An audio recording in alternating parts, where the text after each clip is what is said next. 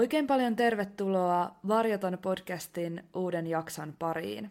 Mahtavaa, että oot löytänyt tänne. Varjoton on podcast, joka käsittelee erilaisia mysteerejä aina selvittämättömistä rikoksista, yliluonnollisiin ilmiöihin ja mitä erikoisimpiin salaliittoteorioihin. Jaksot ilmestyvät joka toinen sunnuntai ja niitä voit kuunnella yleisimmistä podcast-palveluista – Aiheita pyrin käsittelemään aina avoimella mielenkiinnolla, jättämättä mitään puolta varjoon. Tämänkertaisessa jaksossa käsittelyssä on jälleen melko pitkän tauon jälkeen suomalainen mysteeri. Henkirikos, jonka tekijä on kulkenut vapaalla jalalla jo liki 50 vuotta. Sisältövaroituksena Jakso sisältää mainintoja raasta väkivallasta sekä seksuaalisesta väkivallasta. Mikäli koet mainitut aiheet ahdistaviksi, suosittelen valitsemaan kuunneltavaksi vaikkapa jonkin toisen jakson. Sen pidemmittä puheitta siirrytään suoraan jakson tapahtumien pariin.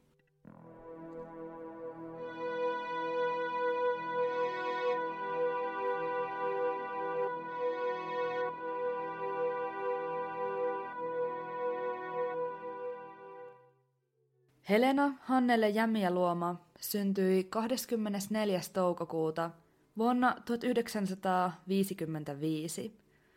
Hänen vanhempansa olivat maanviljelijöitä ja Helena viettikin lapsuutensa maalaistalossa Satakunnan Jämijärvellä. Helenaa on kuvailtu verrattain rauhalliseksi ja hiljaiseksi tytöksi, joka omasi kohteliaat käytöstavat – Aikuisiän pikkuhiljaa lähestyessä Helena muutti kotikuntansa Jämijärven naapurikuntaan, niin ikään satakunnassa sijaitsevaan Kankaan päähän, opiskelemaan kauppakouluun. Kankaanpää on satakunnan maakuntaan lukeutuva, Porin ja Tampereen välille sijoittuva pieni kaupunki, jonka asukasluku on nykypäivänä vain hieman päälle 12 000 ihmistä. Jakson tapahtumien aikaan asukasluku oli kutakuinkin samansuuntainen kuin nykyään, noin 12 700, joista vajaa puolet asuivat keskustaajama-alueella, valtaosan asuessa syrjäisemmillä seuduilla, kuten Niinisalossa. Niinisalo voi olla monelle paikkana tutun kuuloinen. Siellä sijaitsee varuskunta, joka oli toiminnassa jo 1970-luvulla jakson tapahtumien aikoihin. Kauppakouluaikoinaan Helena asui yhdessä kämppäkaverinsa kanssa lähellä keskustaa Myllärin tiellä. Vuoden 1972 kesällä vuoden kauppakoulussa opiskeltuaan 17-vuotias Helena oli paikallisille hyvin tuttu näky – sillä hän työskenteli suositulla Kankaanpään keskustassa torilla sijaitsevalla grillikioskilla. Työvuorot olivat pääosin hyvin pitkiä ja näin ollen raskaita, sillä grilli oli auki päivittäin aamun pikkutunneille saakka. Keskiviikkona 16. elokuuta Helenan ei kuitenkaan tarvinnut miettiä työntekoa. Hänellä oli vapaa päivä – jota vietti yhdessä ystäviensä kanssa. Kyseinen keskiviikkopäivä valkeni kankaan päässä poutaisena ja alkoi 17-vuotiaan Helena Jämjäluoman kohdalla, mitä todennäköisimmin aivan kuin mikä tahansa päivä. Elokuussa vielä suhteellisen lämpimät kesäillat saivat ihmiset pysymään liikkeellä myöhään saakka – ja Helenalla koulukin alkaisi vasta tulevan viikon maanantaina. Yleisesti pikkulauantaina tunnettua keskiviikkoa ja sen iltaa odotettiin, sillä ajankohta oli paikkakunnalla yleensä hieman tavallista tapahtumarikkaampi. Seuraava päivä, torstai, olisi kankaan päässä toripäivä, mikä toisi alueelle runsaasti ulkopaikkakuntalaisia torimyyjiä. Torimyyjien lisäksi paikalle saapui usein Niinisalon varuskunnan alokkaita viettämään iltavapaitaan. Varuskunnasta keskustaan kulkivat niin polkupyörät kuin kimppakyyditkin, ja näin ollen usein keskiviikko-iltaisin kuhinaa pikkukaupungissa oli hieman tavallista enemmän. Tuona kyseisenä elokuisena keskiviikkoiltana luvassa olisi niin bingoa kuin tanssejakin, sen aikaisten hittien, kuten Elämältä kaiken sain, tahdissa. Kankaanpään tori oli nuorten illanvieton keskus. Kahvilat sulkivat ovensa aikaisin ja muun alaikäisille soveltuvan ajanviettopaikan puuttuessa nuoriso kokoontui torille tapaamaan toisiaan. Keskiviikkona 16. elokuuta vuonna 1972 monien muiden paikallisten nuorten tavoin myös Helena ja Mia Luoma suuntasi Kankaanpään torille. Hänen tiedetään viettäneen kyseisen illan kuluessa aikaa torilla sekä sen lähistöllä yhdessä ystäviensä kanssa. Silminnäkijähavaintoja nuoresta naisesta on lukuisia. Hänen on havaittu keskustelleen illan aikana useiden, erityisesti miespuolisten ikätovereidensa kanssa. Jossakin vaiheessa iltaa hän kieltäytyi joidenkin tuttujensa pyynnöstä nousta auton kyytiin iltaajelulle. Torin liepeillä sijainneen grillin, Helenan työpaikan, tuona iltana vuorossa olleet työntekijät näkivät Helenan vielä noin kello 23 aikaan. Tällöin nuori nainen, mitä ilmeisimmin, kävi wc työpaikallaan ja ilmaisi epätietoisuutensa siitä, millä tavoin jatkaisi iltaa. Kutakuinkin samoihin aikoihin hän jutteli niin ikään torilla käväisseen kämppäkaverinsa kanssa, ilmoittaen lähtevänsä mitä todennäköisimmin pian kohti kotia. Vain hieman myöhemmin Helena suuntasikin noin 400 metrin päässä sijaitsevaa kotiaan kohti poikaystävänsä saattamana. Tässä välissä mainittakoon, lähteiden välillä esiintyy ristiriitaisia tietoja Helenan poikaystävään tai poikaystäviin liittyen. Helena herätti runsaasti kiinnostusta nuorten miesten keskuudessa ruskeilla silmillään ja punertavilla pitkillä hiuksillaan. Tiettävästi hän ei vielä 17-vuotiaana ollut kuitenkaan itse valmis sitoutumaan kehenkään – ja onkin mahdollista, että nuorella naisella oli useampia kiinnostuksen kohteita, joita nimitetään ehkä hieman virheellisesti poikaystäviksi. Osa lähteistä kertoo hänellä olleen meneillään yksi hieman vakavampi suhde, joka oli kuitenkin päättymäisillään. Mikäli ymmärsin asian oikein, tämän mahdollisen suhteen toinen osapuoli – on kuitenkin eri henkilö kuin se, joka saattoi Helenan kotiin keskustasta. Tässä jaksossa puhuessani poikaystävästä viittaan useimpien käyttämieni lähteiden tavoin kuitenkin ainoastaan henkilöön, joka saattoi Helenan kotiin. Kertomansa mukaan Helenan poikaystävä saattoi tämän myllärin tielle Helenan kotiovelle – minkä jälkeen poistui paikalta, jättäen Helenan seisomaan oven eteen. Tässä vaiheessa Helenan ilta muutti kuitenkin kirjaimellisesti suuntaansa. Jostakin meille tuntemattomasta syystä Helena ei koskaan avannut kotioveaan, vaan poikaystävän poistuttua paikalta lähti takaisin kohti keskustaa. Ei ole tiedossa, Toimiko Helena suunnitelmallisesti vai hetken mielijohteesta? Unohtiko hän jotakin tärkeää tai oliko hän kenties sopinut tapaavansa jonkun?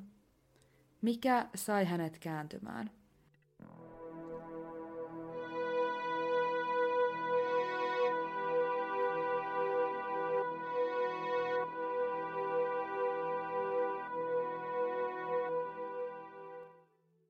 Varhain seuraavana aamuna kello viiden jälkeen paikallinen lähistöllä asuva eläkeläismies Arne Asel valmistautui rutiininomaiselle aamulenkille ulkoiluttamaan karhukoiraansa killiä.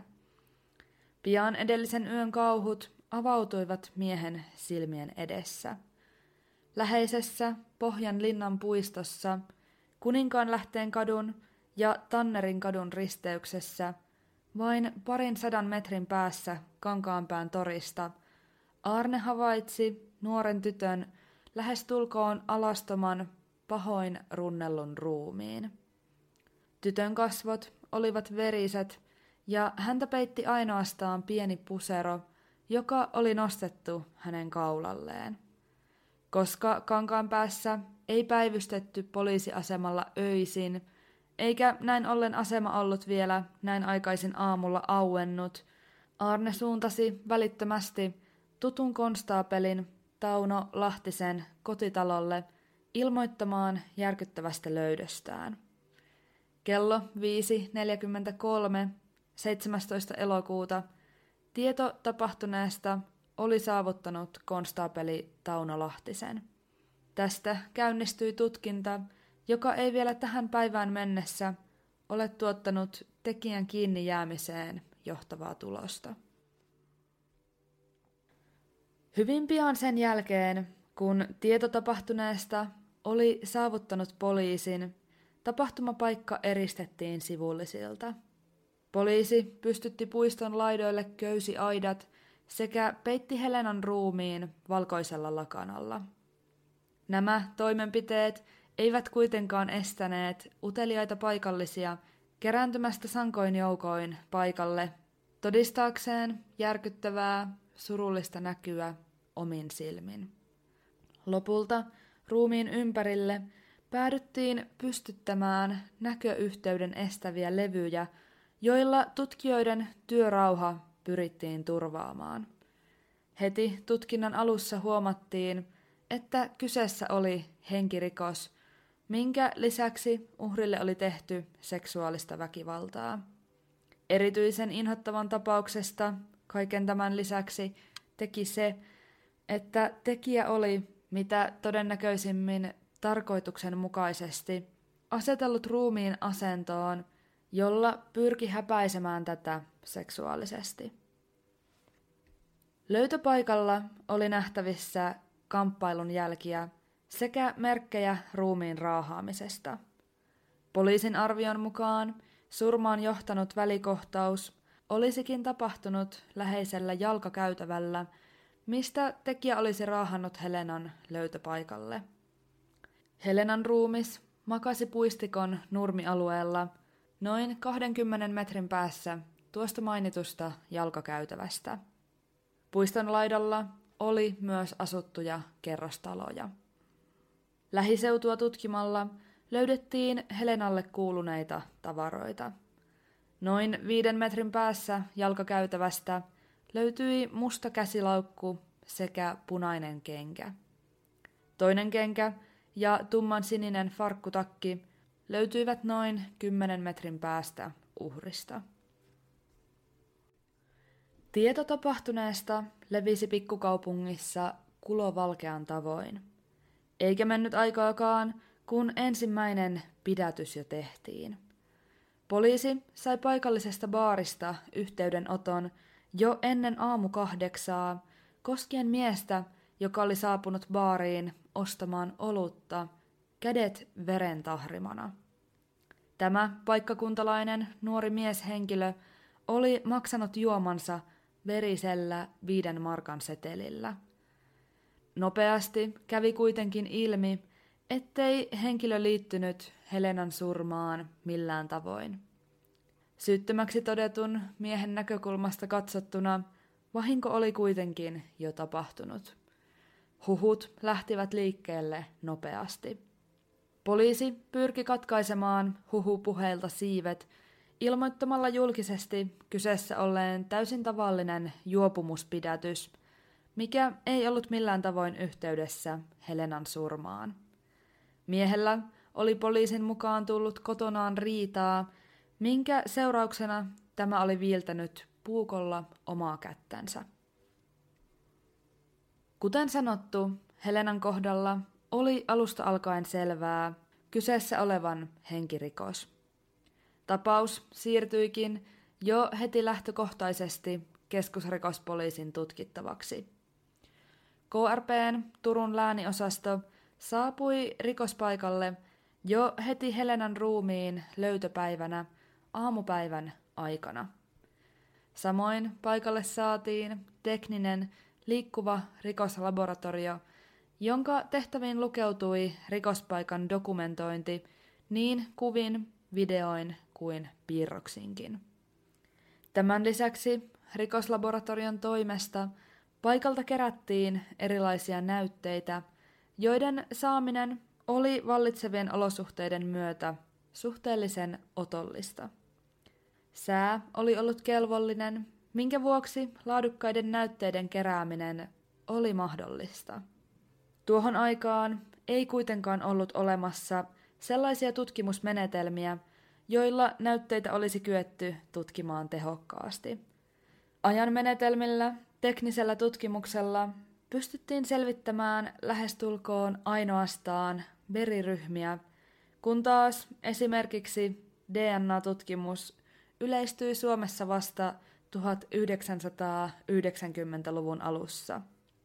Näin ollen tätä varsin tehokasta menetelmää ei ollut vielä tapahtumien aikaan mahdollista hyödyntää rikostutkinnassa.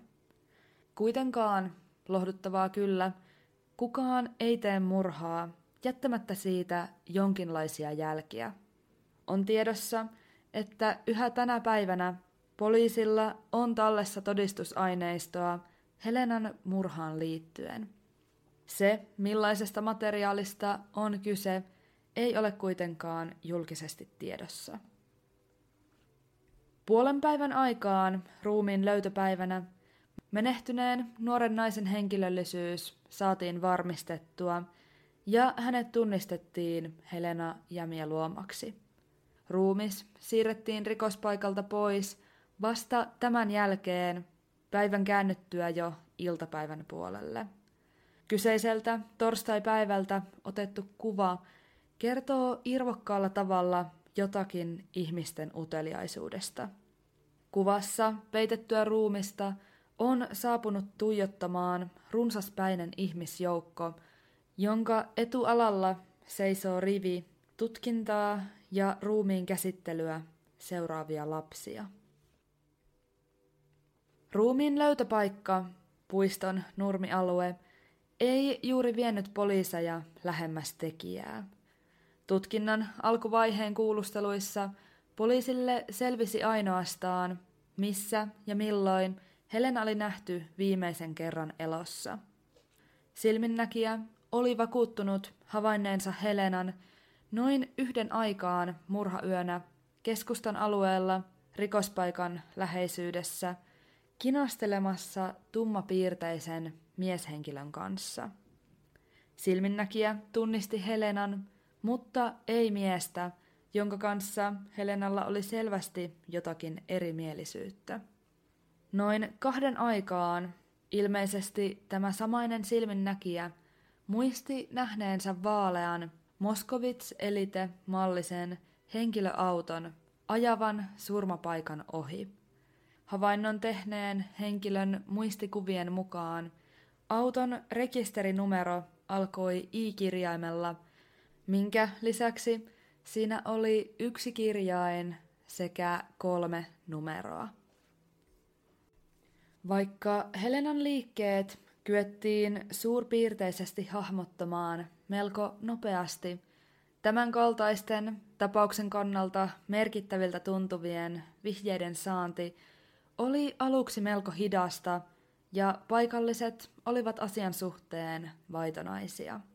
Vaitonaisuus ei tarkoittanut kuitenkaan sitä, että tapauksesta olisi kokonaan vaiettu. Kaikilla tuntui olevan oma teoria siitä, mitä oli tapahtunut, miksi ja kenen toimesta. Nämä teoriat eivät kuitenkaan kantautuneet poliisin korviin, vaan jäivät kahvipöytiin ja oluttuoppien äärelle. Murhailtana ja yönä tapahtumien aikaan vain 100-150 metrin päässä rikospaikasta oli käynnissä asfaltin korjaustyö, mikä jatkui läpi koko yön. Näin lähellä surmapaikkaa, lähes tulkoon näköetäisyydellä, oli siis työmiehiä työskentelemässä kaiken aikaa. Tämän lisäksi, kuten sanottu, myös muita paikallisia oli liikkeellä tavallista enemmän. Miten murhaaja kykeni veritekoon ilman, että kukaan näki tai kuuli mitään? Vastaus tähän on, ettei kyennytkään. Joku nimittäin saattoi kuulla jotakin. Mutta palataan tähän hieman myöhemmin.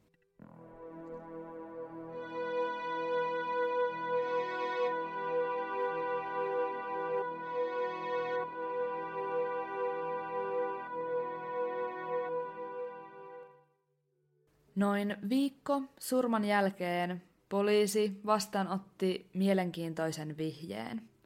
Mölkkärin lammen rannassa Niinisalon varuskunnan alueella oli surma yötä seuranneena päivänä havaittu mies pesemässä verisiä housuja. Julkisesti ei ole edelleenkään tiedossa, pitikö tämä vihje paikkaansa ja mikäli piti, kuka tuo housuja pessyt mies oli. Ja mikä tärkeintä, liittyykö hän jollakin tavoin Helenan murhaan. Itse uskon, että poliisi on kyllä selvittänyt tämän vihjeen paikkansa pitävyyden ja mahdollisen yhteyden tapahtuneeseen surmaan. Tuntuisi erikoiselle, että näin omituinen vihje olisi vain sivuutettu. Ehkä poliisilla on tiedossa, kuka tämä housuja pessyt mies oli, ja ehkä hänen mahdollinen osuutensa Helenan kohtaloon on kyetty poissulkemaan. Tai ehkä hänen henkilöllisyytensä ei ole tiedossa myöskään poliisilla, ja hänen osuutensa on edelleen vahvana kiinnostuksen kohteena. Mene ja tiedä. Pari viikkoa surman jälkeen poliisin kiinnostus kohdistui nelihenkiseen seurueeseen – joka oli havaittu rikospaikan tienoilla noin kello 1.30 murhayönä. Seurueeseen kuului kolme miestä sekä yksi nainen, joista tähän päivään mennessä tiettävästi on tunnistettu ainoastaan yksi henkilö. Silminnäkijän mukaan seurueeseen liittyy myös vaalea auto, jonka voisi olettaa olevan aiemmin mainittu Moskovits Elite – henkilöauto. Poliisi tarkasti aikanaan muutamia vihjettä vastaavia autoja, mutta valitettavasti tuloksetta. Tämän vihjeen tutkiminen ei siis johtanut lähemmäs tapauksen ratkeamista, tai mikäli johti, on poliisi vaiennut siitä tehokkaasti. Helenan ruumiin avaus paljasti kuolin syyksi ohimoon kohdistuneen iskun tylpällä esineellä – Käsitykseni mukaan se, mikä esine oli kyseessä, on poliisin tiedossa, mutta sitä ei ole paljastettu julkisuuteen tutkinnallisiin syihin vedoten. Lisäksi uhrin kasvoista hahmotettiin jälkiä, jotka ovat mahdollisesti seurausta nyrkin iskuista. Hänen käsivarressaan oli puukon haava, joka on lääkärin mukaan tullut kahden viimeisen elinvuorokauden aikana. Samaisessa tutkimuksessa varmistui, ettei Helenan veressä ollut kuolin hetkellä lainkaan alkoholia. Tämä veren sisältämää alkoholia koskeva tieto tosin löytyi ainoastaan yhdestä lähteestä, minkä vuoksi siihen tulee suhtautua pienehköllä varauksella. Tekijän kiinni saamisen toivossa – Kaupungin hallitus päätyi harvinaiseen ratkaisuun. Kaupungin puolesta asetettiin 3000 markan suuruinen palkkio sille, joka antaisi ratkaisevan vihjeen Helenan surmaajaan liittyen. Vihjepalkkio tuli kuvioihin kuitenkin vasta suhteellisen myöhään, sillä rahan löytäminen kaupungin määrärahoista ei ollut millään tavoin helppoa, eikä suoranaista lakia tai säädöstä, jonka turvin menettely olisi voitu tehdä, ollut olemassa. Vihjepalkkion ottaminen osaksi tutkintaa oli joidenkin mielestä turhaa. Kyseessä oli luonteeltaan sellainen tapaus, että mikäli jollakin olisi ratkaisevaa tietoa, jonka olisi valmis jakamaan, olisi se jo todennäköisesti jaettu. Toisaalta keskusrikospoliisin mukaan tapausta koskevia vihjeitä oli tullut yleisesti verrattain vähän, ja paikalliset olivat olleet tapauksen suhteen melko vaiteliaita. Koska huhut pyörivät kuitenkin vilkkaina, nousi ilmoille ajatus, suojellaanko jotakuta tai joitakin omia niin sanotusti. Kaupungilla tuntui liikkuvan paljonkin ajatuksia tekijästä, mutta niistä vain murtoosa kantautui poliisin tietoisuuteen. Ja näin oli myös silloin, kun houkuttimeksi asetettiin rahallinen palkkio. Palkkion arvoista vihjettä ei koskaan löytynyt. Tutkinta tuntui junnaavan paikoillaan. Huhupuheet ja juorut eivät kuitenkaan ottaneet loppuakseen. Paikallisella huoltoasemalla, joka toimi ikään kuin pikkukaupungin olohuoneena, tekijän henkilöllisyyttä spekuloitiin kahvikupin äärellä. Näissä puheissa taustalla saattoi olla kahdenlaista motiivia. Tekijän kiinni saaminen tai hänen suojeleminen. Oliko kyseessä joku paikallinen? Joku, jonka kaikki pikkukaupungin asukkaat tiesivät. Joku, joka saattaisi kävellä vastaan kaupan kassalla tai iltalenkillä. Puheiden myötä myös pelko paikallisten mielissä alkoi kasvaa yhä suuremmaksi. Mitä, jos edelleen vapaana kulkeva tekijä iskisi uudelleen? Etenkin naispuoliset henkilöt pelkäsivät yksin ulkona liikkumista. Huhujen mukaan Helenan keskiviikko-yönä tapahtunutta surmaa seuranneena sunnuntaina samaisessa puistossa naishenkilö olisi joutunut ahdistelun kohteeksi. Poliisi ei ole kuitenkaan koskaan vahvistanut tämän väitteen paikkaansa pitävyyttä. Oli asia totta tai keksittyä, pelko ohjasi ihmisten elämää koko seuraavan vuoden ajan. Mutta kuitenkin lopulta väistämätön tapahtui. Pikkuhiljaa tapaus alkoi unohtua ja elämä jatkua ennallaan.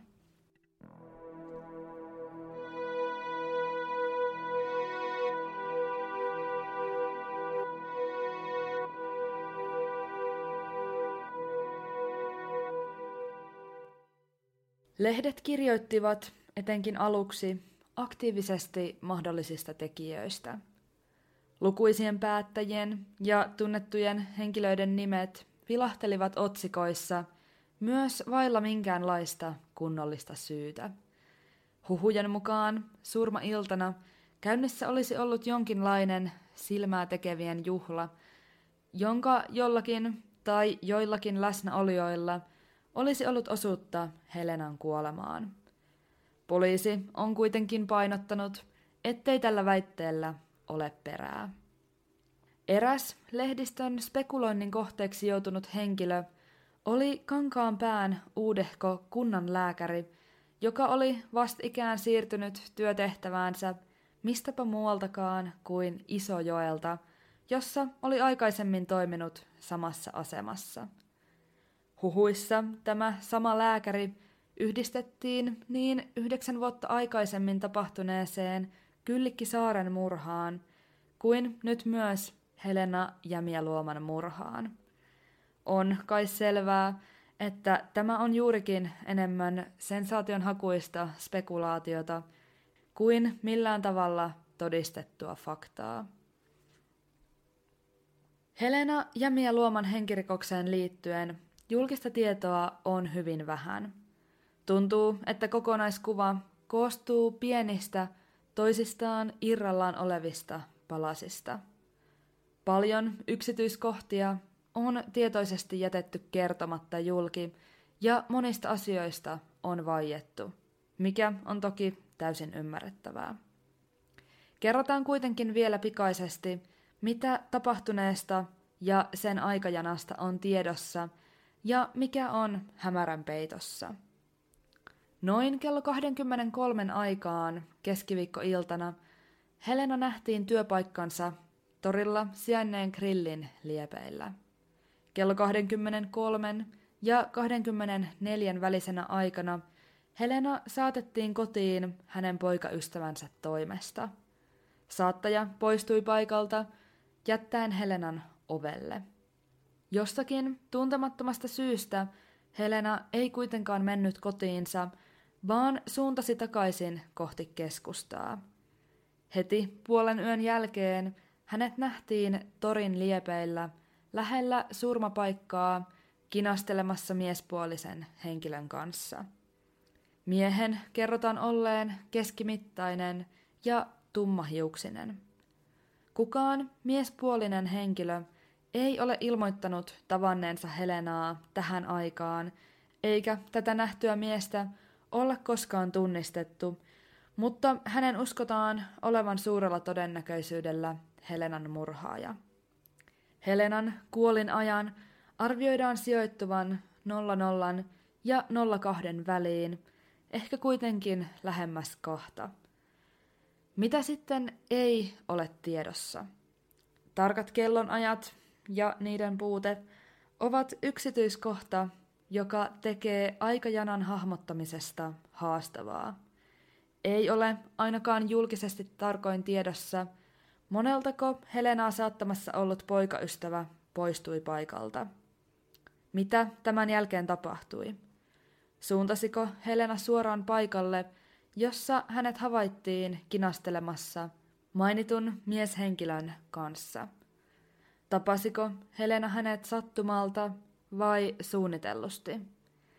Lisäksi kaikki, mikä liittyy Helenan surmaajan liikkeisiin, on hämärän peitossa. Minne tekijä meni teon jälkeen? Poistuiko hän paikalta juosten, ehkä pyörällä vai kenties autolla? Onko hän odottanut aamua ja poistunut kankaan päästä linja-autolla tai ehkä palannut iltavapailtaan varuskuntaan? Vai onko hän vaihtoehtoisesti teon jälkeen mennyt mahdollisesti paikkakunnalla sijaitsevaan kotiinsa? Erikoiselta tuntuu, etteikö tekijään olisi jäänyt minkäänlaisia jälkiä yön välikohtauksesta. Tapahtumapaikalla oli havaittavissa merkkejä kamppailusta, joten millä todennäköisyydellä tekijä olisi säästynyt naarmoitta? Tämä puolestaan johtaa kysymykseen, miksei häntä olla tunnistettu. Millä tavoin tekijä on kyennyt piilottamaan kaiken, mikä hänessä viittaisi veritekoon? Tämän tapauksen kohdalla ei yhtään varsinaista epäiltyä ole juuri julkisessa tiedossa. Yleisesti tutkijat uskovat, että Helena tunsi surmaajansa. Poliisi on antanut ymmärtää heillä olevan tiedossa useampiakin potentiaalisia tekijöitä, joiden elämän vaiheita tapahtumien jälkeen on systemaattisesti seurattu. Yksi nimi nousee ylitse muiden, kun lukee tapaukseen liittyviä lehtijuttuja, keskustelupalstoja tai kirjoja. Eino. Eino ei ole kenenkään tapaukseen mahdollisesti liittyvän henkilön oikea nimi. Se on kuitenkin yksityisyyden suojan takaamiseksi kehitetty peitenimi henkilölle, joka nousee esiin mahdollisena tekijänä useissa spekulaatioissa. Eino oli Helenan ikätoveri. Häntä on kuvailtu niin sanotusti yksinäiseksi sudeksi, hieman oudoksi ja eristyneeksi. Joidenkin lähteiden mukaan Einon tapa kohdella naispuolisia henkilöitä on, ainakin sittemmin ollut, halventava. Hänen kerrotaan menettävän malttinsa helposti ja suuttuessaan käyvän herkästi, väkivaltaisesti käsiksi muihin. Mitä tulee Helenan ja Einon suhteeseen, uskotaan, että Eino on ollut tapahtumien aikaan hyvin ihastunut Helenaan, mutta ei ole saanut tunteilleen vastakaikua. Asetelma on tällaisenaan ollut siis hyvin tyypillinen antamaan raamit jonkinlaisen intohimorikoksen tapahtumiseen. Tiedetään, että tuon kyseisen illan aikana Helena on viihtynyt muidenkin miespuolisten henkilöiden seurassa, joten mustasukkaisuuden ja katkeruuden aihetta on saattanut olla. Poliisin kiinnitettyä huomionsa Einoon tätä kuulusteltiin lopulta useaankin otteeseen. Ensimmäisissä kuulusteluissa Einon kerrotaan olleen hyvin hermostuneen oloinen. Seuraavan kuulustelun koittaessa oli miehen käytös jo tavanomaista. Kuulusteluiden aikaan Helenan tarkka kuolin aika ei kuitenkaan ollut vielä tiedossa, ja tämä toimi loppupelissä syynä Einon vapautumiselle epäilyistä. Tuolloin surman uskottiin tapahtuneen noin kello puoli yhden aikaan yöllä, mille ajalle Einolla oli ilmeisesti alibi. Kun kävi ilmi, ettei uskottu kellon aika välttämättä osunutkaan oikeaan, annettu alibi mureni ja jäi elämään mahdollisuus Einon osallisuudesta. En ole varma, missä vaiheessa tämä tieto on tullut poliisille ilmi, mutta ymmärrykseni mukaan julkisuuteen se nousi vasta melko vastikään. Helenan surmayönä Pohjanlinnan puiston läpi kulkevaa oikopolkua käyttäneet todistajat kuulivat naisen huudon. Eino, älä tee sitä. Eino, älä. Ja selvennyksen vuoksi mainittava, todellisuudessa huudossa peiten nimi Einon sijaan on mainittu miehen todellinen nimi, joka ei ole julkitiedossa. Tässä vaiheessa herää helposti kysymys, mikäli samassa puistossa oli sivullisia, miksei kukaan nähnyt mitään? Tapahtumien aikaan elettiin elokuuta, minkä vuoksi oli pilkkopimeää. Lisäksi itse lausuntoon liittyy ristiriitoja. Osa lähteistä kertoo, että huut oli havaittu läheisessä kerrostalossa, eikä tuolla mainitulla oikopolulla. Joka tapauksessa surulliselle tuntuu, että Helena ja hänen hätänsä mitä todennäköisimmin kuultiin, mutta häntä ei autettu. Joku oli tapahtumien aikaan lähellä, mutta pahin silti tapahtui. On olemassa toki hyvin pieni mahdollisuus sille, ettei huutaja ollut Helena, vaan joku muu, joka ei liity tähän tapaukseen millään tavoin. Tähän kuitenkin tarvittaisiin jälleen ehkä liian suurta sattumaa. Einon mahdollinen osuus Helenan murhaan puhuttaa Kankaanpään pikkukaupungissa yhä tänä päivänä. Hän on kerännyt kyseenalaista mainetta arvaamattomana henkilönä, joka on sortunut aggressiiviseen käytökseen vielä aivan viime vuosina. Mikäli Eino on syytön tapahtumiin, häntä käy todella sääliksi. Helenan murha on leimannut häntä enemmän tai vähemmän jo liki 50 vuoden ajan, ja syyttämälle henkilölle tämän kaltainen, mainen tahraava leima olisi kaikin tavoin epäoikeudenmukainen.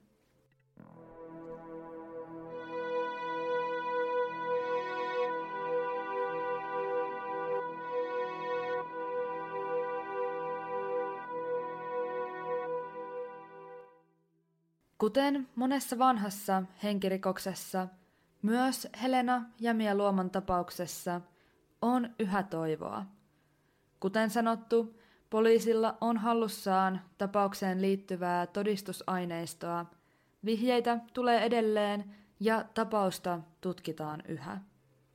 Kehittyvän teknologian ansiosta tapauksen tutkinnan johtaja pitääkin rikoksen selviämistä jopa todennäköisenä. Yleisesti poliisi uskoo, että syyllinen löytyy aikanaan kuulusteluissa käyneiden henkilöiden monisatapäisestä joukosta. Joku annetuista alibeista on mennyt läpi. Helenan kohtalo on toistaiseksi mysteeri. Hänen raaka surmansa on kauhistuttanut jo useiden vuosikymmenten ajan, luoden pelkoa etenkin naisille pimeässä yksin liikkumista kohtaan. Helenan kohtalo ei ole nykypäivänä kankaan päässä enää jokapäiväinen puheen aihe, mutta aika ajoin siihen palataan. Erässä lukemassani artikkelissa sanottiin osuvasti, murhaajalla kävi ylenpalttisen ja kyseenalaisen hyvä tuuri. Itse haluan kuitenkin uskoa, että oikeus vielä tapahtuu. Että tämä tapaus ratkeaa, eikä tuo tuuri kanna. On täysin mahdollista, että Helenan surmaaja on vielä elossa ja hän joutuu vastaamaan teoistaan. Murha ei vanhene koskaan. Kun palaset yhdistyvät oikeaan järjestykseen, vanhan tapauksen kokonaiskuva hahmottuu, tekijä saadaan kiinni ja mikä tärkeintä, uhrille saadaan oikeutta.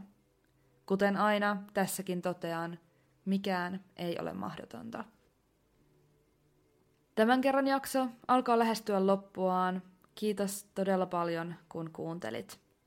Palautetta, toiveita tai muita jaksosta heränneitä ajatuksia voit jakaa sähköpostilla, Facebookissa tai Instagramissa, joista kahdessa jälkimmäisessä tilillä Varjoton podcast.